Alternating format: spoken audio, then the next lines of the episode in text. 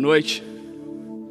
Graças a Deus, porque Ele está vivo e presente, e por meio dele, por meio do seu Espírito, nós somos renovados, nós experimentamos algo novo. E eu gosto de pensar na, na palavra que nós ouvimos, inclusive, durante esse mês, já até aqui, é, começando com o pastor Sidney no primeiro domingo, quando ele citou o versículo da segunda carta de Paulo a Coríntios, no capítulo 5, um capítulo fantástico, onde Paulo diz no versículo 17, muito conhecido por todos nós que somos cristãos, se alguém está em Cristo é nova criação tudo se fez novo, as coisas antigas passaram. E eu gosto de pensar nisso. Isso aconteceu comigo quando eu tinha 14 anos de idade e eu conheci Cristo, eu conheci o Evangelho, eu respondi a essa mensagem de salvação e minha vida foi mudada. Eu consigo pensar exatamente nisso. Naquele momento, muitas coisas mudaram e mudaram assim, instantaneamente na minha vida. Ah, mas eu, eu devo lembrar que ah, faz né, vai fazer agora, completar no final desse ano, 40 anos que eu estou nessa jornada. E ainda há muitas coisas que Deus ainda está trabalhando em minha vida. É, ao longo desses anos, muitas outras coisas continuaram a ser mudadas e transformadas e, e, e, experimentar esse novo de Deus. Então, nesse tempo em que nós estamos considerando você novo de novo, é importante a gente lembrar isso. Ah, Paulo escreve aos Filipenses e ele fala dessa, dessa contínua renovação de Deus na vida. E ele diz que ele está certo que aquele que começou a obra vai completá-la. É um Deus que está trabalhando ainda em nossas vidas. Ou então o profeta Abacuque, quando ele ora e diz: Senhor, aviva a tua igreja, renova a tua igreja no decorrer dos anos. Há uma necessidade de renovação, uma necessidade de um renovo, de fazer algo novo na vida da igreja, em nossas vidas, em nosso tempo. E aí a gente encontra isso e graças a Deus, Deus tem feito isso. Durante essa série nós temos olhado várias coisas e hoje eu gostaria de considerar considerar com vocês o tema da missão. A missão de Deus. Esse é um tema extraordinário. Eu, acho fantástico. Esse talvez tenha sido. Ah, antes de, de, pensar em teologia ou qualquer coisa, eu comecei a pensar em missão.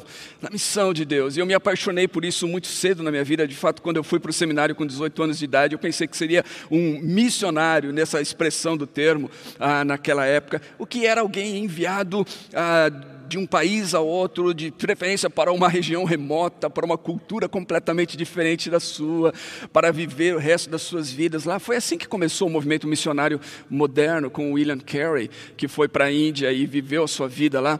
E é tão extraordinário isso é, que até hoje na Índia, William Carey é uma pessoa muito, ah, muito respeitada pela, pelos, pelos indianos por tudo aquilo que ele deixou, o legado da sua obra naquela naquela nação, naquele país.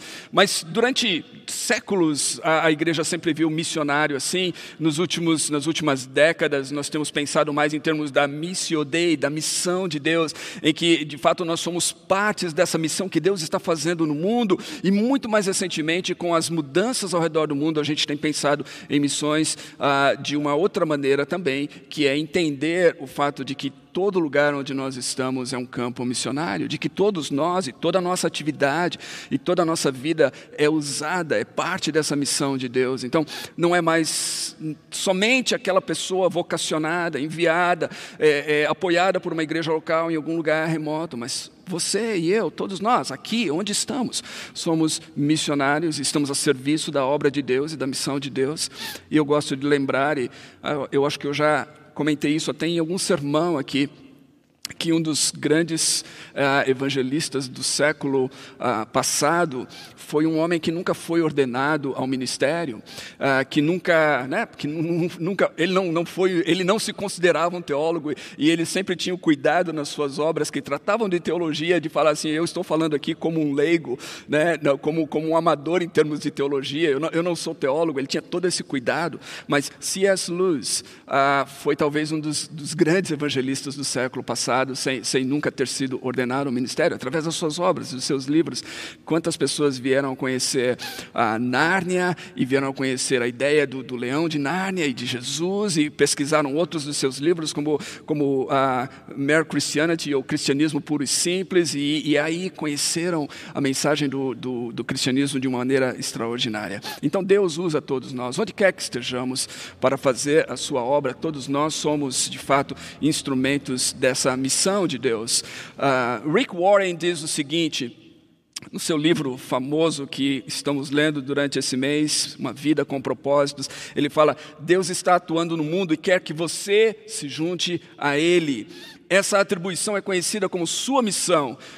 O Senhor quer que você tenha um ministério no corpo de Cristo, Uh, tanto um ministério no corpo de Cristo quanto uma missão no mundo, o ministério é o seu serviço aos que creem. Então, o, o Rick Warren, ele, ele, ele, divide isso, ele, ou ele separa isso, o ministério é aquilo que nós fazemos na, na comunidade, na igreja, para, para a comunidade, para os que creem.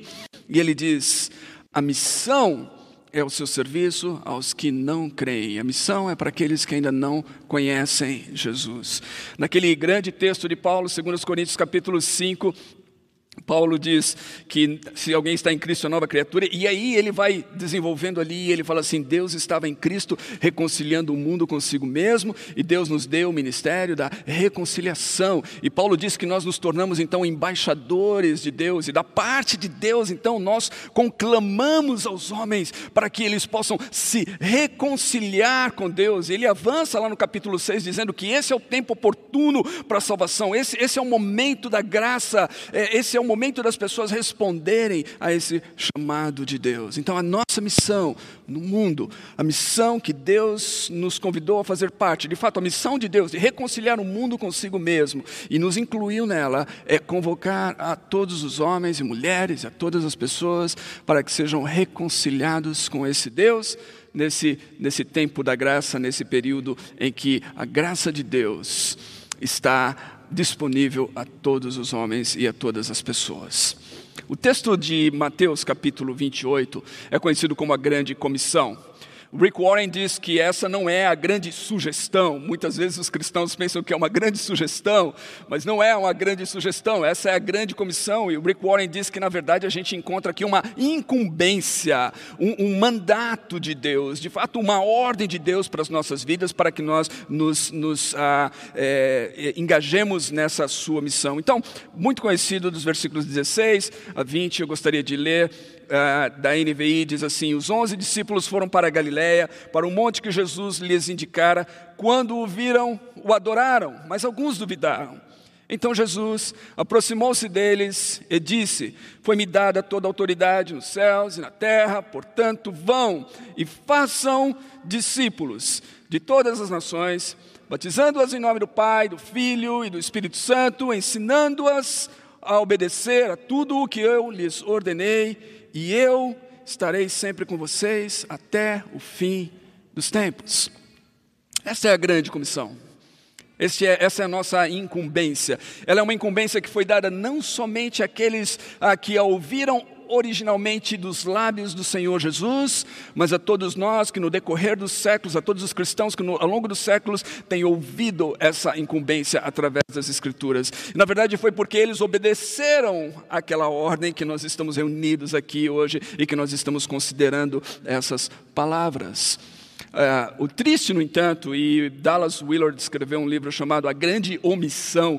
O triste, no entanto, é o fato de que muitas pessoas tomam isso apenas como uma sugestão ou acabam omitindo o aspecto revolucionário do que Jesus nos mandou fazer aqui, e a gente vai considerar isso ah, nessa noite. Douglas O'Neill, ah, na verdade, Douglas O'Donnell, ele disse algo interessante. Ele, ele aborda isso, ele coloca um, frame, uma, um quadro ao redor desse texto que eu gostaria de usar na minha reflexão hoje. É, ele, ele diz que esse texto nos, nos aponta para quatro direções: para cima, para baixo, para dentro e para fora. E eu gostaria de considerar, então, a partir dessa, desse quadro do O'Donnell, é, o texto de Mateus capítulo 28. Em primeiro lugar, a direção para cima. E essa direção para cima é, diz respeito à autoridade daquele que está falando, a autoridade universal do Cristo ressurreto. Ah, quem está falando aos seus discípulos é aquele que ressuscitou dentre os mortos. Ele, ele se aproxima dele e ele diz: Foi-me dada toda a autoridade nos céus e na terra. O, termo, o, o, tema da autoridade está muito presente no Evangelho de Mateus desde o início. Você vai encontrar frequentemente Mateus falando que Jesus era alguém que tinha autoridade, Jesus ensinava com autoridade, Jesus expulsava os demônios com autoridade, Jesus envia os discípulos na missão. Ah, ali no, no, no Evangelho dizendo para que eles vão, e ele diz: Eu dou a vocês autoridade para pisar serpentes e escorpiões e sobre todo o poder do mal, e nada lhes fará dano algum. Jesus tem autoridade, Mateus lembra os seus leitores o tempo todo dessa autoridade de Jesus. E quando nós chegamos aqui nesse, nesse capítulo 28, essa autoridade de Jesus agora é a autoridade do Cristo ressurreto, daquele que morreu e ressuscitou. E isso é muito importante, porque nós devemos nos lembrar que os discípulos ficaram a, a amedrontados com o fato de que Jesus havia sido preso e de que Jesus havia sido crucificado numa cruz romana. É, nós, nós nos lembramos que Pedro mesmo negou Jesus quando Jesus estava ali é, sendo preso e depois interrogado. Ele, ele o observava de longe. Quando alguém o reconheceu, ele disse: Não, eu não conheço esse homem, eu não tenho nada a ver com isso. Ele negou. Nos espanta isso quando nós lemos, e alguns de nós talvez diríamos, como o próprio Pedro disse: Senhor, eu, eu isso. Se eu fosse Pedro, nunca teria feito isso. Mas nós temos que entender que naquele contexto, quando alguém era crucificado, como Jesus foi crucificado na, na cruz romana, debaixo do poder do império, e com todo aquele contexto da acusação que a liderança judaica apresentou contra Jesus, como alguém que estava falando da destruição do templo, como alguém que estava fazendo blasfêmia, quando os romanos crucificavam alguém assim, no, e, e, se houvesse uma suspeita de, de insurreição, de tentativa de insurreição, eles não crucificavam apenas o líder, mas eles crucificavam também os seus seguidores. Então os discípulos e aqueles que estavam em torno de Jesus, o acompanhando, estavam amedrontados. É por isso que eles o, o, seguem de longe, é por isso que eles depois se reúnem a portas fechadas lá no cenáculo. Eles estão amedrontados. Nos, nos dias que seguiram a, a, crucificação, eles estão todos ali sem saber o que vai acontecer com eles, se eles serão perseguidos pelas autoridades romanas, o que o, será que eles terão o mesmo destino que Jesus? E é nesse contexto que Jesus aparece a eles de maneira ressurreta. Primeiro primeiro as mulheres lá no, no sepulcro e depois a, a todos os demais é, apóstolos. E depois Paulo vai dizer que Jesus apareceu durante muitos dias até uma multidão de 500 pessoas. Cristo ressuscitou. E o Cristo ressurreto, aquele que recebeu a validação de Deus por sua morte, por sua entrega, por seu sacrifício. Ele disse: Ninguém toma a minha vida, eu a dou espontaneamente. Esse Cristo ressurreto. Apresenta-se aos seus discípulos e com essa autoridade ele diz: Agora vocês vão. E eles não puderam duvidar da autoridade dele, por isso eles foram. E a gente encontra isso em Atos. É, é, é, belo como a gente vê essa conexão no texto de Atos, porque em alguns momentos eles, for, ah, eles foram provados, logo no começo, Atos capítulo 3, a, a cura de um homem que era coxo de nascença, no capítulo 4 eles são interrogados por causa dessa cura. Quando eles são interrogados, com as autoridades, quando as autoridades ah, ah, judaicas interrogam eles e dizem assim, é, em nome de quem vocês estão fazendo essas coisas? Com que autoridade vocês estão fazendo essas coisas? A resposta deles é uma resposta é muito clara. Nós estamos fazendo isso em nome de Jesus de Nazaré, a quem vocês crucificaram, mas Deus ressuscitou dentre os mortos. E eles haviam visto Jesus ressurreto diante dos seus olhos, e isso mudou tudo para eles. E agora eles têm então essa autoridade, essa delegação, esse poder de Jesus para ir e pregar e anunciar o Evangelho àqueles que precisam ouvir o Evangelho. E mesmo quando eles são perseguidos, no final do capítulo 5, ah, Pedro, capítulo 4, Pedro está orando e eles são cheios de autoridade, começam a anunciar com ousadia. No capítulo 5, a gente encontra novamente isso. E a oração deles não é a oração para que Deus os livre da perseguição. Mas a oração deles é para que o Senhor os capacite para continuarem pregando corajosamente a mensagem. Nessa semana, muitos de nós ouvimos é, de, de, da situação no Afeganistão, uma situação extremamente triste do retorno do, do Talibã ao poder naquele, naquela nação. E, é, a semana inteira eu recebi mensagens, e, é, né, oramos, estivemos orando, e Dentre muitas mensagens, era pedido de oração para o país, de um modo geral, para as pessoas, sua população, aqueles que estão tentando escapar, fugir. Mas muitas das mensagens que eu ouvi tinham a ver com, a, com os cristãos, com pastores cristãos, com comunidades cristãs naquele país. E no meio disso tudo, algumas das, das notícias que eu recebi é de cristãos que, que estão no Afeganistão e que, muito embora estão agora passando um momento delicado, estão pedindo orações para que eles possam permanecer firmes na fé e para que eles possam continuar anunciando o Evangelho. Porque é essa autoridade de Jesus sobre tudo, sobre todos os impérios. Quando Jesus envia os discípulos no Império Romano, ele está dizendo assim: toda autoridade me foi dada nos céus e na terra. Eu tenho mais autoridade do que César, e mais autoridade do que o império, e eles vão. E é assim que a obra de Deus prosperou nesses dois mil anos. Impérios se levantam e caem, reis se levantam e caem, mas o Senhor permanece o mesmo. Cristo ressurreto continua reinando no seu trono no universo, e ele nos mandou em seu nome para fazer a sua missão, para continuar com a sua missão nesse mundo. A outra direção é a direção para baixo.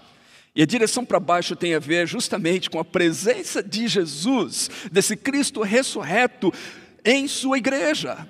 Jesus está conosco, olha, o versículo 20 ele diz assim: E eu sempre estarei com vocês até o fim dos tempos. E ele continua conosco. Eu acho novamente interessante como Mateus coloca isso dentro do seu evangelho, porque Mateus começa o seu evangelho falando de Jesus e anunciando Jesus, aquele, é, o seu nascimento, capítulo 1, versículo 23, e ele, ele, quando ele narra esse sonho que José teve no nascimento de Jesus, Mateus explica isso com a profecia de Isaías, capítulo 7, versículo 14, que diz assim: Isso aconteceu para que se cumprisse o que o Senhor disse pelo profeta: a virgem ficará grávida e dará luz a um filho, e, e o chamarão Emanuel, que significa Deus conosco. Então ele começa o seu evangelho falando de Deus conosco conosco. E ele termina, as últimas palavras do seu evangelho são que Jesus dizendo: Eu estarei com vocês sempre até o fim dos tempos, até a consumação. Jesus continua conosco. Jesus, Jesus garantiu isso. Ele não nos deixou, Ele está conosco e é justamente porque Ele está conosco é, e, e, que nós cremos nisso que nós podemos ir em Seu nome em Sua autoridade onde quer que Ele nos enviar, porque nós não estamos sozinhos. Nós não caminhamos sozinhos. Nós caminhamos com Deus em nós, com Deus dentro de nós, com o Deus conosco, nos mandando nessa missão. É, é, é, isso é muito importante, porque a, tarefa é tão grande que se, se estivéssemos sozinhos não teríamos condições de realizá-la, mas nós não estamos sozinhos. Ele age em nós e ele age por meio de nós. Nós somos fracos, mas ele é forte. E aquele que é forte, aquele que é poderoso, e aquele que tem toda a autoridade está em nós, por meio do seu Espírito Santo, está caminhando conosco, está nos conduzindo nessa tarefa. E em seu nome, nós podemos que muitas coisas maravilhosas irão acontecer, não porque nós somos poderosos, mas porque Ele, que é poderoso, está em nós. A terceira direção é a direção para dentro, e esse é o âmago, na verdade, daquilo que a gente conhece como a grande comissão, e a direção para dentro é essa direção do chamado para a devoção plena. Chamado para a devoção plena, que pode ser traduzido justamente na ordem que nós encontramos aqui. Muitas pessoas pensam que a ordem é ir, mas a ordem não é ir, a ordem é fazer discípulos. Isso está bem claro lá no grego. Ah, a ordem é gerar seguidores. O ir é o que nós fazemos para cumprir com a ordem, porque Jesus disse que nós devemos fazer esses discípulos em todas as partes do mundo e certamente não podemos cumpri-la ficando no lugar onde nós estamos. Temos que nos movimentar. Mas alguns até diriam que a maneira correta, ou talvez a melhor tradução desse texto seria indo, à medida em que vocês vão, enquanto vão, façam seguidores, por onde forem, quando forem, façam seguidores. Essa ideia de que onde nós estamos, qualquer lugar, qualquer momento de nossa vida, é, estarmos comunicando a mensagem. E esses seguidores de Jesus são pessoas que são chamadas a uma devoção plena. A adoração de Jesus. Um dos livros que mais impactaram a minha vida quando eu li pela primeira vez e é, há muitos anos é um livro do John Piper. Ah, que fala Alegrem-se os povos. Ele começa esse livro de maneira belíssima, nos lembrando do fato de que é, a tarefa prioritária da igreja não é a missão ou missões.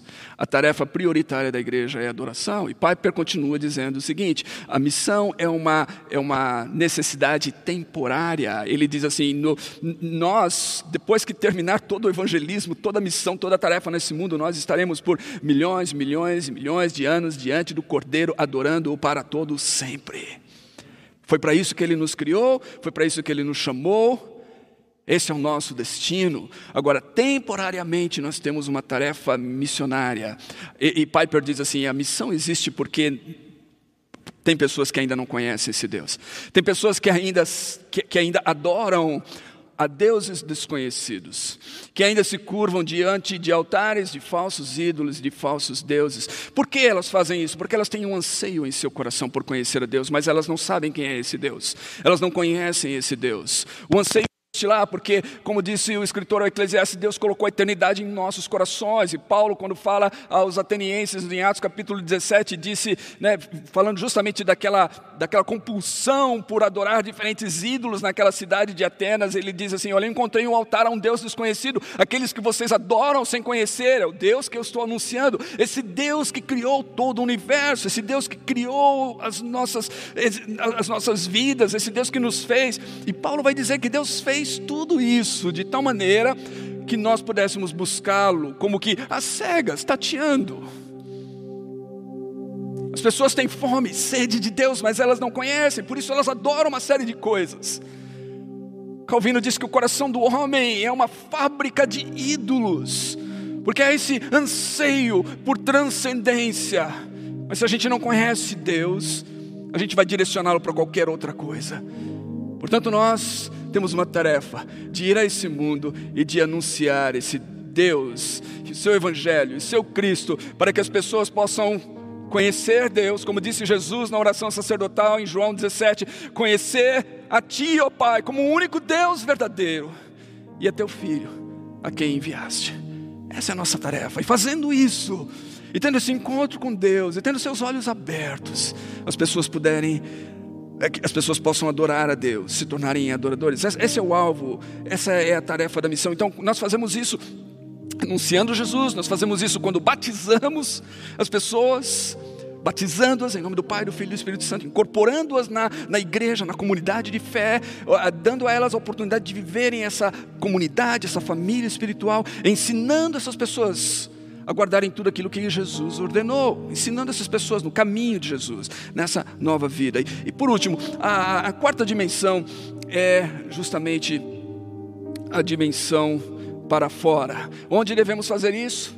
Jesus disse, é a nossa vocação para o mundo, nós fazemos isso para todas as nações. Etné, todos os povos, culturas, tribos, línguas, todo o mundo. Nós somos chamados para levar essa mensagem a todos, em todos os lugares do mundo. Enquanto houver alguém que precisa ouvir, nós temos uma tarefa. E nossa tarefa é comunicar o Evangelho. É para isso que nós existimos. É interessante novamente a conexão no Evangelho de Mateus, porque no Evangelho de Mateus Jesus começa o seu ministério na Galileia dos gentios e ele termina aqui na grande comissão dizendo: vocês vão às nações, às, aos gentios. Façam discípulos de todas as nações. Então, começando ali de Jerusalém, para todas as nações, para todas as pessoas do mundo.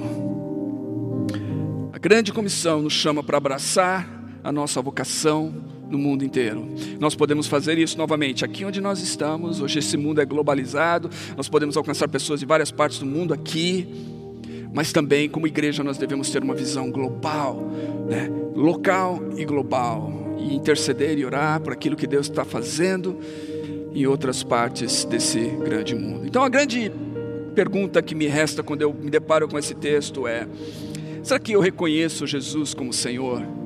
Jesus é Senhor da minha vida. Jesus tem toda a autoridade em minha vida. Eu, eu, eu entendo o que isso significa, porque essa era justamente a situação ali daqueles discípulos a, grande comissão ela nasce no contexto de adoração. Jesus aparece a ele e eles o adoram, e eles o adoram porque eles reconhecem o seu senhorio, quem ele é. O discipulado é uma adoração de Jesus, que me lembra da minha vocação e do meu chamado, onde eu já não sou mais chamado para viver para mim mesmo, mas para viver para aquele que me salvou, que entregou a sua vida por mim. Quando eu entendo quem Jesus é, quando eu entendo o que Ele fez por mim, quando eu entendo o alto preço que Ele pagou para me reconciliar com Deus, quando eu entendo a Sua autoridade sobre tudo e todos, não existe outra coisa que eu possa fazer a não ser me curvar diante do Seu senhorio e dizer: Jesus, a minha vida é tua, eu entrego em tuas mãos, eu quero viver para ti. E quando eu vivo assim, então não tem outra maneira de eu viver a não ser em missão. Quando eu entendo isso, não existe outra maneira de viver a não ser comunicando Cristo. Pedro diz isso na sua carta, quando ele fala que é, aqueles, né, Deus nos, nos tirou das trevas para a luz, para que a gente possa anunciar a luz aos outros, para que nós, Deus manifestou misericórdia a nós. nós, nós não conhecíamos a misericórdia, mas conhecemos, para que nós possamos comunicar isso a outros. Então, tudo isso é uma resposta. Se você conhece Jesus como Senhor, a sua resposta é viver viver para o senhorio dele, ainda que isso lhe custe tudo, e às vezes vai custar a sua própria vida, pode custar a sua própria vida. Quantos cristãos deram as suas vidas ah, por causa de Jesus e continuam dando as suas vidas pela causa de Jesus no mundo hoje? E a pergunta que segue é essa: é, eu estou vivendo então para a missão de Deus? Como eu disse, Deus nos criou com um propósito, Deus nos criou para adoração, Deus nos criou para conhecê-lo, para amá-lo, para, para se relacionar com Ele. Deus colocou esse, esse, essa eternidade dentro de nós. Agostinho disse isso, essas palavras famosas de Agostinho nas Confissões, onde ele diz assim: que o nosso coração está inquieto até que encontre descanso em Deus. Ah, nós podemos buscar em uma série de coisas, as pessoas vivem buscando em uma série de coisas, mas é só em Deus que nós vamos encontrar esse descanso, esse repouso, é, é, esse propósito, esse sentido em nossas vidas. O Rick Warren diz que a missão dá sentido às nossas vidas. Quando nós vivemos para a missão de Deus, nós encontramos o nosso verdadeiro propósito neste mundo e nessa existência. E é por isso que eu posso dizer a vocês que. Uh, isso assusta talvez a minha esposa e os meus filhos. A primeira vez que eu falei isso, talvez eles ficaram um pouco assustados. Mas se eu tivesse que morrer agora, se a minha vida encerrasse agora, ah, eu tenho, eu tenho umas palavras que eu posso dizer de coração. Eu tive uma vida extraordinária. E por quê? Porque eu tenho vivido para a missão de Deus. Não existe vida mais extraordinária do que essa. Ah, na década de 80, o Caio Fábio escreveu um livro que chamava Seguir Jesus, o mais fascinante projeto de vida. E é isso, esse é o mais fascinante projeto de vida. É seguir Jesus, é viver para Jesus, é viver a missão de Deus, é devotar a sua vida para Deus. Quando você faz isso, você ganha tudo. Se você perde isso, tudo que você ganha não, não serve para nada. Lembre-se do que Jesus falou. Ele disse que aqueles que quiserem preservar a vida, aqueles que estiverem atrás de uma vida segura, aqueles que estiverem atrás de uma série de coisas para guardar, para preservar as suas vidas, com tudo, tudo certinho, arranjadinho ali, Jesus disse que aqueles que fizerem isso, eles vão perder, eles vão desperdiçar a vida. Quando chegar no final da vida, eles podem amealhar uma série de coisas, mas vai, mas vai haver aquele senso de vazio, aquele senso de que eles não fizeram bastante, de que não realizaram o suficiente, de que não alcançaram bastante. Mas Jesus disse que aquele que perder a sua vida, ou seja, aquele que devotar a sua vida para Ele e para o Evangelho, vai encontrar a vida verdadeira. Essa é a vida verdadeira. Por isso que Jim Elliot, um dos mártires no Equador na década de 50, escreveu aquelas palavras célebres. Não é tolo aquele que abre mão do que não pode guardar para ganhar o que não pode perder. A missão de Deus nos coloca nessa condição, em uma aventura fantástica com o Criador do universo, para levar o seu Evangelho, a sua palavra a pessoas que estão sedentas e famintas, que vão receber a vida eterna, que se tornarão adoradores de Deus e que se unirão a esse corpo de Cristo universal e um dia estarão para sempre na presença do Cordeiro, cantando: Santo, Santo, Santo é o Senhor, que com seu sangue nos comprou e fez de nós uma nação de reis e sacerdotes. Essa é a missão. Esse é o nosso chamado, esse é o grande propósito da nossa vida. Eu espero que nós possamos viver para isso intencionalmente e intensamente, com todo o nosso coração, com todas as nossas forças, porque foi para isso que Deus nos chamou. Vamos orar. Senhor, eu te agradeço por tua palavra, eu te agradeço por tão grande salvação, eu te agradeço porque Cristo manifestou-se a nós. Cristo morreu por nós quando nós ainda éramos pecadores. Cristo morreu por nós quando nós éramos inimigos, quando nós não buscávamos a Deus, quando nós estávamos andando errantes, quando nós estávamos tateando as cegas e muitas vezes adorando a falsos ídolos e falsos deuses. Cristo veio ao nosso encontro, resplandeceu a sua luz em nossos corações, abriu os nossos olhos para vermos a nossa condição, para vermos o seu amor, para entendermos o seu perdão, para recebermos a sua bondade e graça para sermos salvos. Cristo nos inseriu nessa família, na igreja, nesse, nesse corpo espiritual, nessa, nessa comunidade de irmãos, irmãs, de pessoas que estão caminhando juntamente conosco e nos auxiliando na jornada. Cristo nos deu a oportunidade de servi-lo com dons e talentos e nos deu uma missão, e nos deu uma tarefa, nos deu um sentido, nos deu um propósito pelo qual viver.